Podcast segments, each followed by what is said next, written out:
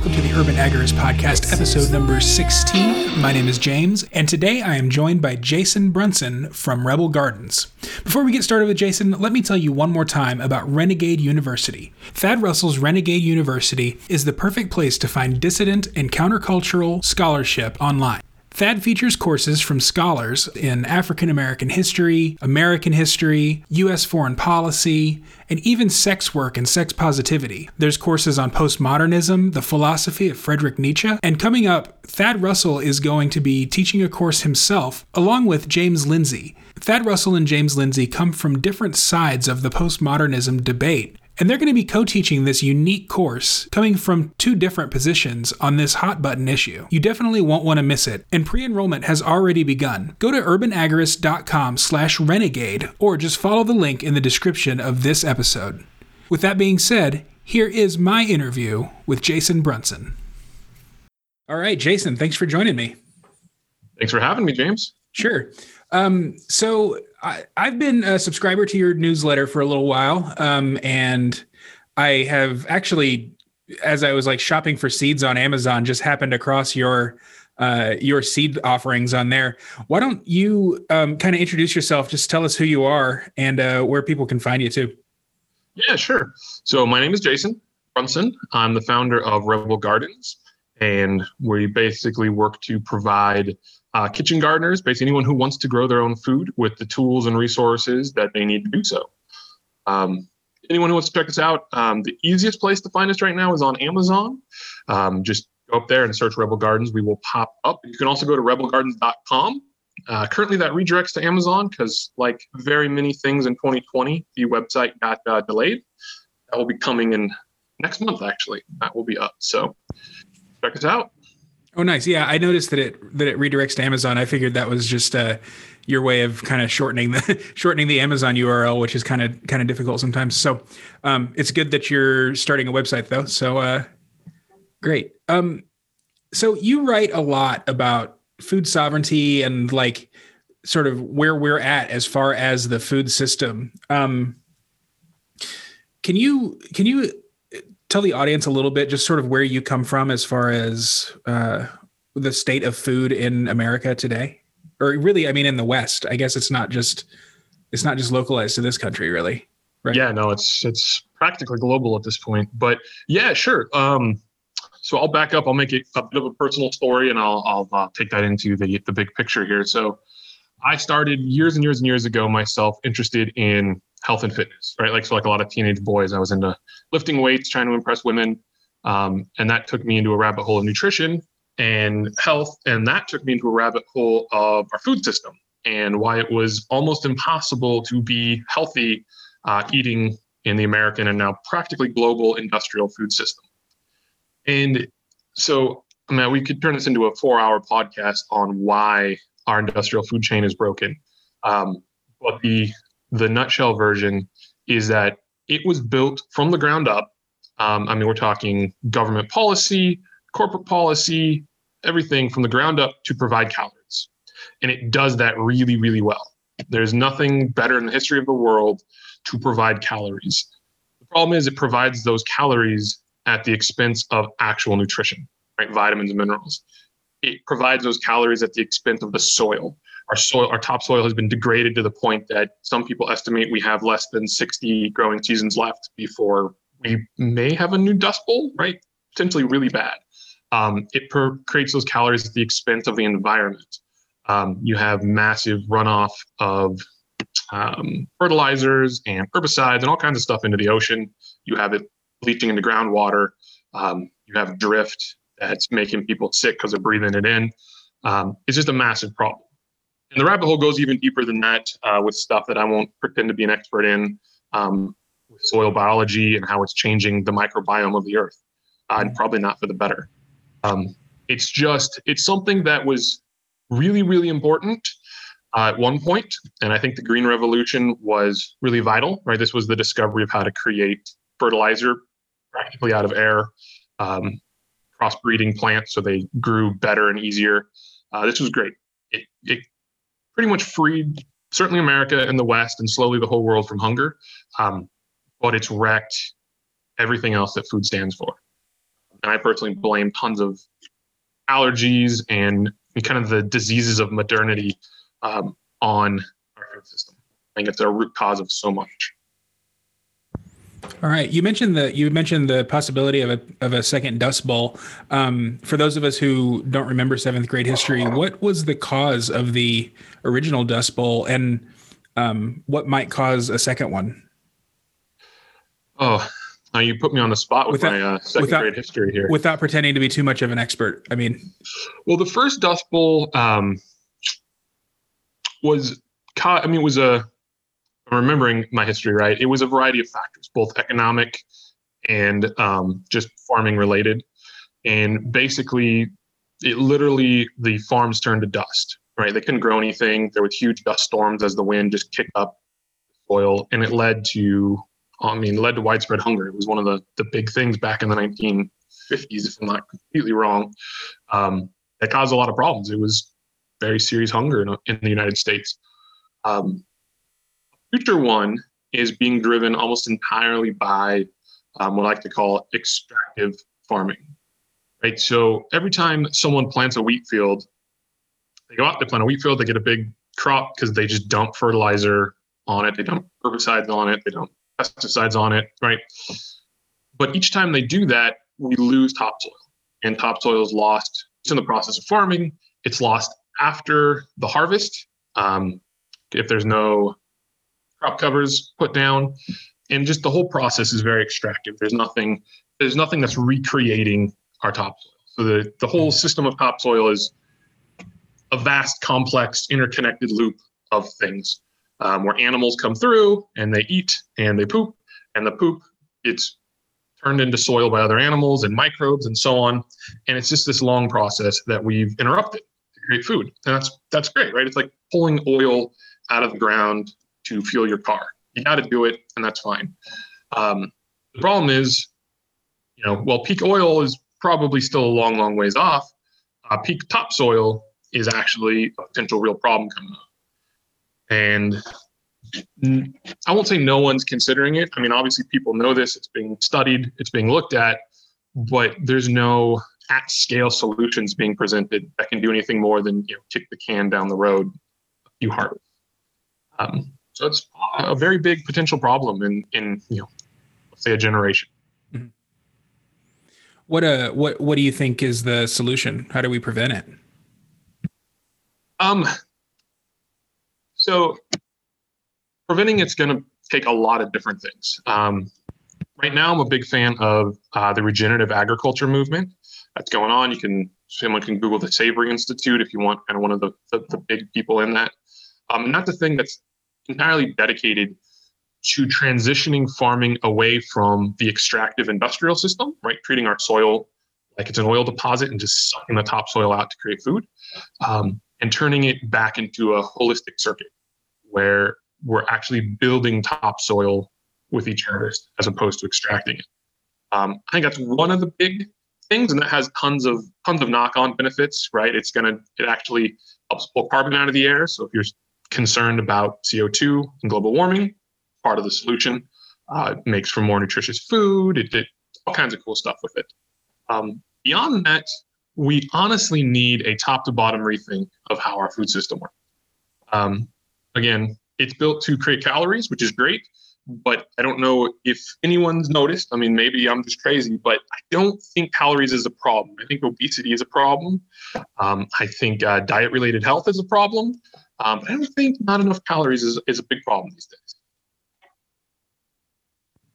Yeah, especially not here in the United States, where I mean, the only people really starving are uh, either doing so by choice or, or you know, by by virtue of a mental illness, or uh, they're institutionalized in some way. Um, can you talk a little bit more about regenerative uh, agriculture? Sure, exactly sure. I'm not. I'm sorry. Say that again. What like what exactly is it? Just sort of a big picture. Okay. Yeah. So great. I'm not an expert on it. I'm just a fanboy of it. Mm-hmm. Um, but the the basic idea behind it is um, there's a couple approaches to it. One is to shift from planting um, annuals, so stuff that basically grows and dies in one in a one year cycle, mm-hmm. and replacing as much of that as possible with perennials. Um, this is stuff that will grow. Like your ultimate perennial would be like a fruit or nut tree that's going to be around potentially for hundreds of years producing food. Um, and that helps to anchor the soil. It protects the soil.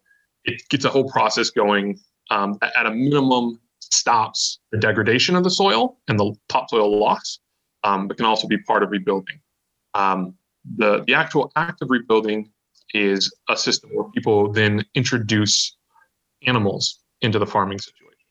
So the animals, so the, the simplest version is you plant grass somewhere, the animals come through, usually cows, but you know, whatever herbivores come through, they eat the grass down and they poop. And sometimes they'll bring in other things on the back end, like chickens, and there's a whole process there. Um, but over time, that will then rebuild topsoil. That's kind of what created topsoil in the first place was you know, mass herds of buffalo roaming the, the wide open plains of America. And this is attempting to replicate that in a controllable fashion that provides food for us. And over time, what that can be done is you can enter a system of, of like crop rotation where you regenerate topsoil in one area, you farm in another, and then you switch. Um, there's tons of others with using uh, cover crops. There's nitrogen fixing cover crops that you can put to reduce soil erosion while also boosting nitrogen. So you don't have to use as much fertilizer, which has its own set of problems, and so on. Kind of the high level view of it. Great. Um, yeah. So you uh, you were the one who introduced me to the Seed Summit, which I was promoting pretty heavily uh, in the run up to that event. Um, can you talk a little bit about seed libraries or seed collection, that kind of thing? Uh, I know that you own a seed company. Um, I'd even be curious to know kind of where you get your seeds and um, how, how you got into it as well. Yeah. Um, all right. Three questions there. I'll, I'll, I'll tackle them one after the other. So, okay. Seed libraries are vital and important. Um, it's a little weird for someone who, who currently makes their living primarily selling seeds to be like everyone should save their own seeds and trade with each other and you know cut me the middleman out of the equation um, but you should i will be more than happy to go bankrupt and start a different business um, because everyone is saving and sharing seeds that will that will make me happy um, but seed libraries are just a great community tool where you can preserve um, local knowledge, right? That's that's the biggest beyond kind of you know quote unquote free seeds. It's the preservation of the the different plants that survive, right? The the strains or the types or whatever you want to call them that do best in a given area. Because not only is there you know zone one and zone two across America for kind of how the temperatures and the climates are, but there's also microclimates. There's within those there's certain areas that get more moisture or more sun or are hotter or colder or whatever. And so seed libraries allow the creation of this local knowledge to persist and grow and develop and improve over time. The seed libraries are great. Sometimes they're literally in libraries. Sometimes they're, um, you know, private people trading. I see them popping up on Facebook or uh, what's that neighborhood app? I believe it's uh, called Nextdoor. Next door. Yeah, that's what I was trying to think of. Um, and people will do it privately. But yeah, I mean that's the gist of it. It's people saving seeds from their from their healthiest plants and trading them with each other to create a consistently better local food supply. Um, now, in terms of like where I get my seeds and how I got started and all that, um, the long and the short of the the genesis of Rebel Gardens was literally just me um, shopping on Amazon one day for seeds. Um, i have been interested in gardening for a long time, uh, but I got introduced to the book um, "Grow Food Not Lawns" many years ago, and it really kind of clicked in me that kind of these disparate interests I had a hobby of gardening, the food supply, um, hungry people, and so on all kind of interconnected way more than I thought. And I began looking at, at it differently. And so one day I was uh, shopping on Amazon and I was really depressed with my choices. Um, they were just garbage. This was quite a few years ago. Amazon has much better selection these days, the internet in general. Uh, but there just there wasn't much. And so in my professional life, I was an e-commerce platform manager. So what I did, I specialized in Amazon and eBay and all that stuff. And I was like, I can do this better, and so I did. And that's that's the genesis of Rebel Gardens. Um, was me uh, creating the product I wanted to see in the world, and uh, been clicking with a lot of people. So I've been very excited about that. Um, and then where I get my seeds, I work with a, a big network of um, growers. I have a company that that does my actual seed packaging for me. And so it's everything from um, some of the bigger, you know, seed farmers out there uh, to smaller ones. The the long term goal for Rebel Gardens is to create a, uh, a network of small seed growers across the different zones in America, so I can get kind of the best quality stuff supporting the small farms. That's that's the future. That's the future plan. Um, but yeah, right now it is. Um, just a you know like like a lot of stuff. There's kind of a wholesale network of seeds, and I work with the best ones. I do my best to cut uh, Monsanto completely out of the supply chain. I only source certified organic. Um, I source virtually everything is uh, sourced, grown, packed in the United States. I have uh, my microgreens are the one thing that, that comes out of Canada. Uh, they're the grower up there that does them. Um, so that's that's kind of who I am, where I come from, and what I'm doing. Cool. What uh, what about um, what advice would you have for someone who doesn't have any experience gardening, and maybe they don't even have a yard? Maybe they've just got a, if if a balcony, that's what they've got, and a kitchen. So my my ultimate advice is always start with where you are and what you got. Don't. The worst thing someone can do is is hear a topic like this, hear someone like me speak, and then be like, okay, I want my own farm. Even if you have the land, it's a terrible idea um, you're, you're, going to spend a lot of money and probably fail and get angry and it's not going to be good. Um, so if all you have is a window seal or a counter, you're, you're a little blessed in that you can start small and grow. Um, the best place to start, in my opinion, is going to be three places. Um, microgreens, lettuce or other leafy greens like kale, and herbs. And the reason for that is all three of those are pretty easy to grow. They grow pretty well indoors which means you can do them year round and you can do them on your counter. And um, a lot of them, in particular, uh, microgreens and herbs, are really expensive in stores. So you'll actually save a bunch of money. Right? There was a book that was called like the $20 tomato or something like that once where someone um, audited his gardening and how much his tomato cost. And that's true for a beginning gardener um, trying to go after the fancy stuff. Actually, it can cost more than buying it in a store. But microgreens, herbs, yeah, you're going to save money, um, certainly by the second try. Um, those are definitely the best beginner places to start. You don't need much. Yeah, I got a um, I got an AeroGarden. The I, it's like a thing that Miracle-Gro puts out. Um, it's just a little hydroponic system, I believe, that sits on your kitchen counter.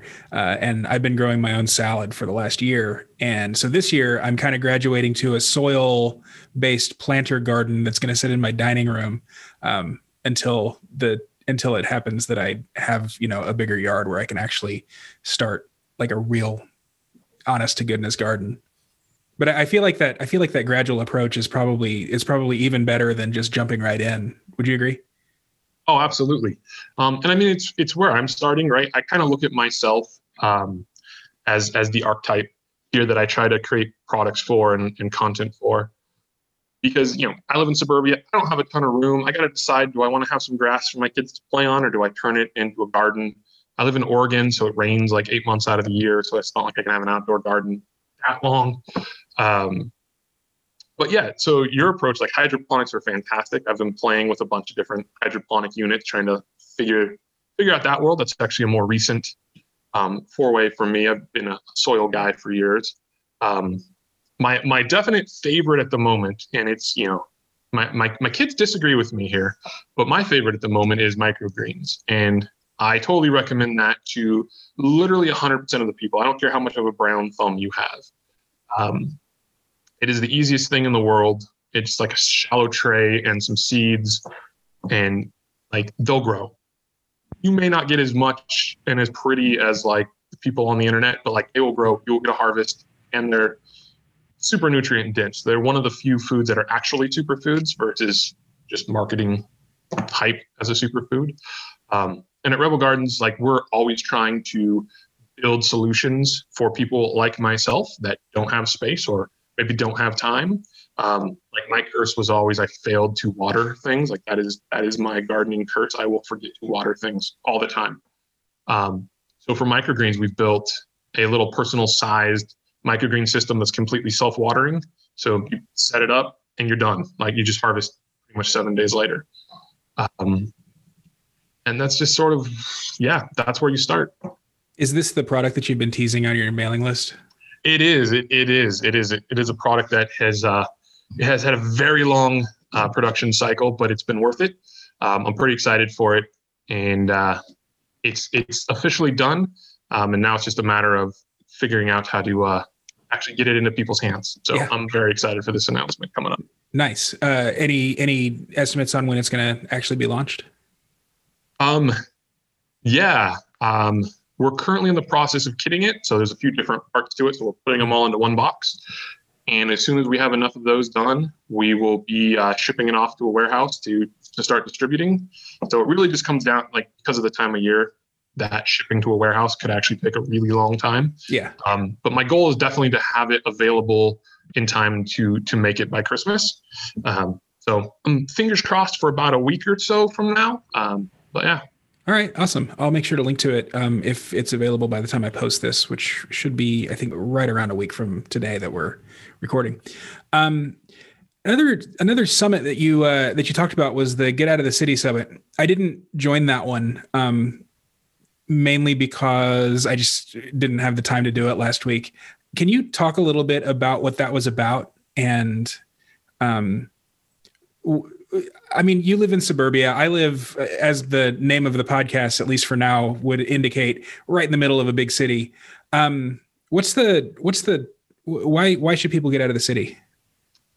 So the get out of the city um, virtual summit was a lot of was a lot of fun to be a part of, and the the gist of the summit was was less about truly escaping the city than it was escaping kind of the the urban modern mindset. Um, but definitely, I mean, people should literally consider escaping the city. Um, I mean, I'm I'm slowly chipping away at my wife uh, to get us out of suburbia and into into somewhere less city like. Um, but the idea was was everything from that was really quasi. It was almost like homesteading for um, urban and suburbanites because um, it dealt with you know reducing your stuff, right? Minimalism. It dealt with growing your own food across various um, situations. It dealt with mindset. It dealt with water. It dealt with a lot of homesteading-ish things, but applicable to kind of almost everyone. Um, yeah, highly recommended. Um, I believe the free showings for it are over now, but it's definitely worth checking out if you have the chance. Yeah, it looks like the uh, it looks like the replays are available um, at a bit of a cost, but uh, probably worth probably worth paying it if uh, if you're interested in not only getting out of the city, but just sort of getting out of the city mindset and um, learning to sort of exist where you're at. Sure. Um, so I have a, you know, my audience is primarily libertarians. Um, all the stuff that you were talking about earlier sounds kind of hippie, sounds kind of uh, environmental weenie, um, anti-business, et cetera, et cetera. What would you say to sort of someone coming from the right who thinks that say Monsanto has saved so many lives that it can't possibly be bad. Yeah. Um, so what I would say is, you know, your, your podcast is the urban agorist. Um, so I'm going to assume uh, most people listening to this are are either agorist or you know agorist friendly. Um, and I would say you know go back to your roots. Um, one of the inspirations for some of my stuff is Karl Hess and his work. Uh, what's called community technology. Yeah really expensive book right now that I'm hoping to find a PDF of somewhere. Um, but right, his experiment in transitioning a city in, I believe it was DC, into a semi self-contained and localized food system uh, using aquaponics and vertical gardening and all the other stuff that was in there. Um, it's something people should pay attention to because you can look at Monsanto and you can be like, eh, it's not that bad. Like they're just doing what's, you know, they're doing what's best for everyone. And if they make money, great. And the problem isn't to, to declare anyone evil. Like I think there are companies that honestly are kind of evil. Um, but on net, like I'm not anti-business. I run a business. Um, it's the system that's in place. Um, if you're if you're a libertarian, if you're a right libertarian, you understand the, the notion of like economic incentives. You understand things like public choice. And all of those incentive structures are built literally since the 1800s in America uh, to construct an extractive food system based around calories, not health, not nutrition, not doing anything for the earth. Like it's terrible. Um, so yeah, I would go back to those roots um, with Karl Hess, um, uh, with SEK3. Uh, he was less, you know, specific in his writings, but a lot of his stuff is around agorists banding together and building the alternatives within their communities. Um, and then, you know, expanding from there through trade and, and specialization to, to recreate a completely free market. So food is the ultimate intersection um, because the reality with our food system is if you are on the right and you think big government is is a problem uh, with our, within our food system, you are totally correct. The farm bills and the regulations and just big government is a huge problem. But if you're on the left and you're like big business is evil and scary, you are correct. Like corporations are capturing the regulatory system. They are manipulating markets. They are consolidating stuff. We have it's pretty terrible what what a lot of them are doing. Um, so it's it's it's a beautiful intersection of of right and left. Everybody's right because there's very little good going on at scale within our food system, and everybody can get on board with fixing that because it impacts everyone.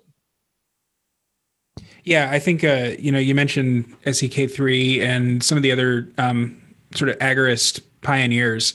Uh, one of the things that attracted me to the philosophy of agorism even even more than the practice of it because I'm not a very practical person. I'm more of a heady person. But um, in any case, the one place where they differ from traditional or sort of more right-leaning libertarians in the vein of like Ayn Rand, especially, um, and even even Rothbard to an extent, uh, is the sort of rejection of the corporate model of um, not going to say business. I mean, obviously, I think that in a free market there would be some place for corporations, but um, where corporate corporatism, I guess, corporations sort of running the running the world. Um, I think that libertarians uh, can sort of neglect and underestimate the impact that that has on not only you know the the economy, but just everything, including the food system. Yeah, and and I think that is a blind spot. And so, well, I think worked um, like Tyler Cowen's um, what was it called, Love Letter to Big Business or something like that, mm. Um, is an important read for anybody to to have a balanced view. Um, I'm gonna I'm gonna commit heresy and recommend that people go read um, some left libertarians around the ideas of the diseconomies of scale.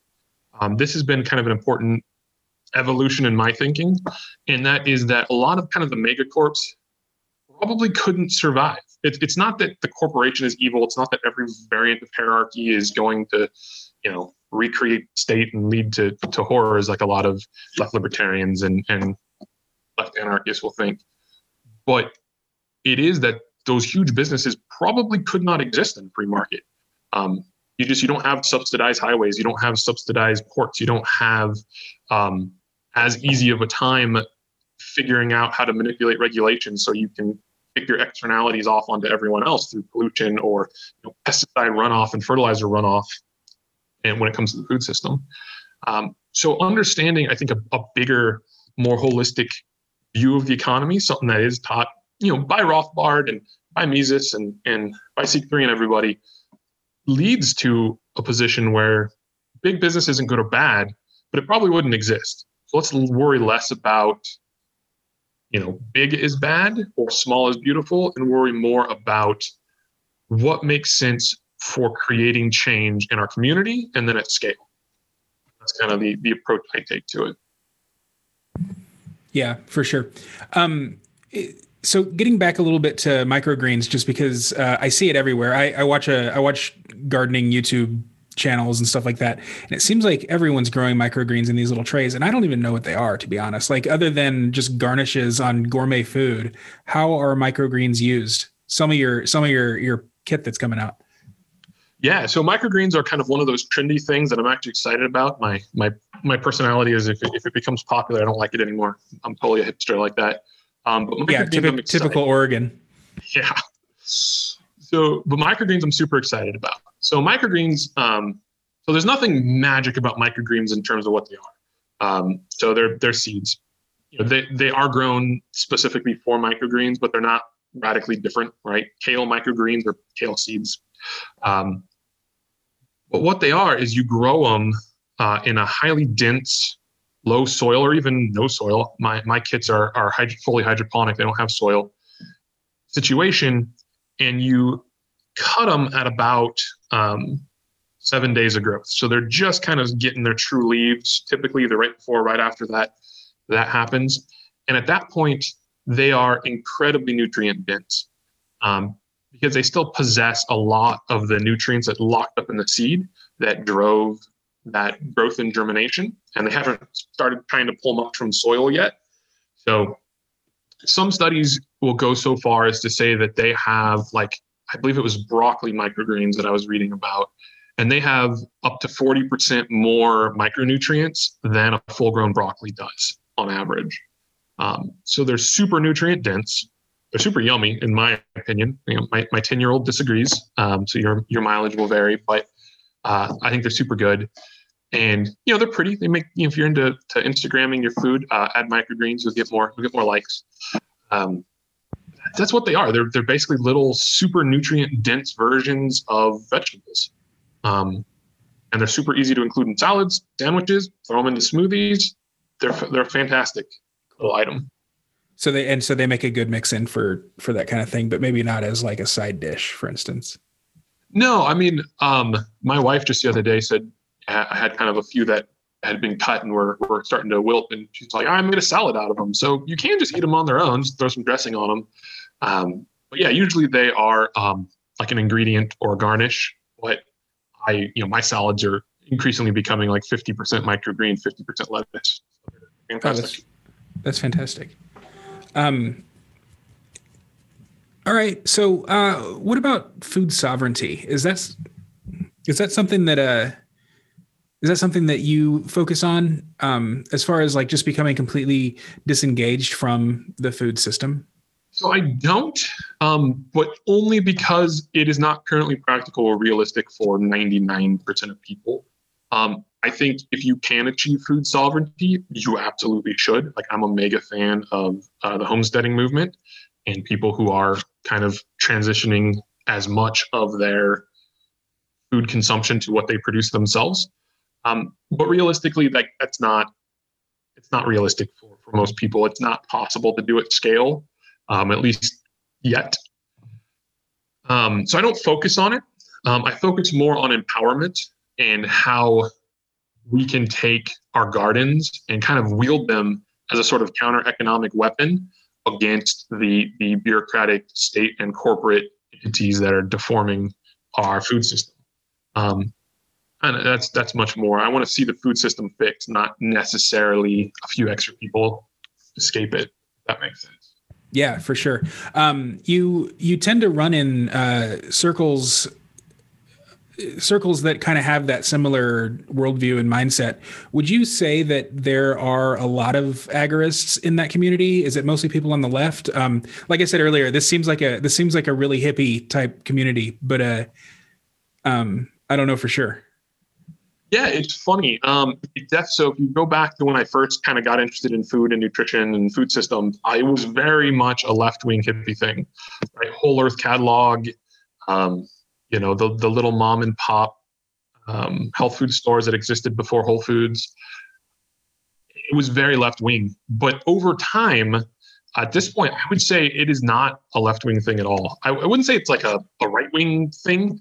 Like if you go into say the homesteading movement um, that's a very libertarian friendly, right leaning place, or at least it has a sizable contingent that is. Um, you know, Whole Foods, John um, McAfee, I believe is, is the owner of that. No, um, whoever owns Whole Foods, he's he's a libertarian. Um, you look at people like uh, Dave Asprey, who's a very popular blogger, and he owns his own you know cattle ranches and stuff. And I don't I don't think he I don't know if he talks politics at all, but he's definitely libertarian leaning based on listening to his podcast. Um, yeah, it's definitely converting. I give a lot of credit to uh, Joel Salatin. So if anyone hasn't heard of him, uh, go Google him. He has the best books out there about our food system, and uh, he's he calls himself like he has some long term, but he's a lunatic libertarian farmer capitalist, and uh, he's definitely made it okay to be libertarian or to be right wing uh, within this this broader movement. Yeah, I heard Joel Salatin got canceled. Is that? Have you heard anything about that? I just heard about yeah. it this morning, so I don't know for sure. So I don't know all the details. the only thing I really know is uh, he used to do a lot with um, Mother Earth publications. I believe that's what they're called. Um, and they broke ties with him over something. I don't know what it was. I mean, these days it, it could have been anything from something actually bad to you know nothing. So so yeah, I don't I don't know the details around that. I know I know yeah he broke he, he had to break ties with some left wing people, but I mean there's still a lot of he's still out there. Oh, looks like he looks like he said he wanted coronavirus. That might be that might be part of it. That's a uh, that would probably be something that would do it for uh, the the COVID yeah. concerned. That's definitely that's definitely uh, uh, controversial, I suppose. Um, yeah, so Joel Salatin, he's a good one. I think he was actually at the Libertarian Party convention this year too, which uh, um, is yeah, it's it's different for party politics, I guess. Uh, um, are there any other are there any other kind of luminaries in the space that you would that you would recommend? I know I watch um, and he's not he's not political at all, but uh, Kevin Espiritu on Epic Gardening and um, James Prigioni, whose YouTube channel title I can't remember, but I'll make sure to link to it. Um, those are two guys that I watch a lot, uh, and they they've just basically turned their entire backyards into into sort of an urban farm. Um, have, are you familiar with them? I, they're probably not that that method is probably not great for people with a family, uh, but if it's just you and your partner and a dog, then you don't need a whole lot of green space, I guess. Yeah, you don't. I mean, it's actually amazing how much you can do with a tiny bit of space. But uh, yeah, so I'm I am familiar with them. Um, I did a kind of quick and dirty uh, summit for beginning gardeners at the beginning of 2020, kind of when everything was going crazy and everyone was scared the food supply was going to shut down.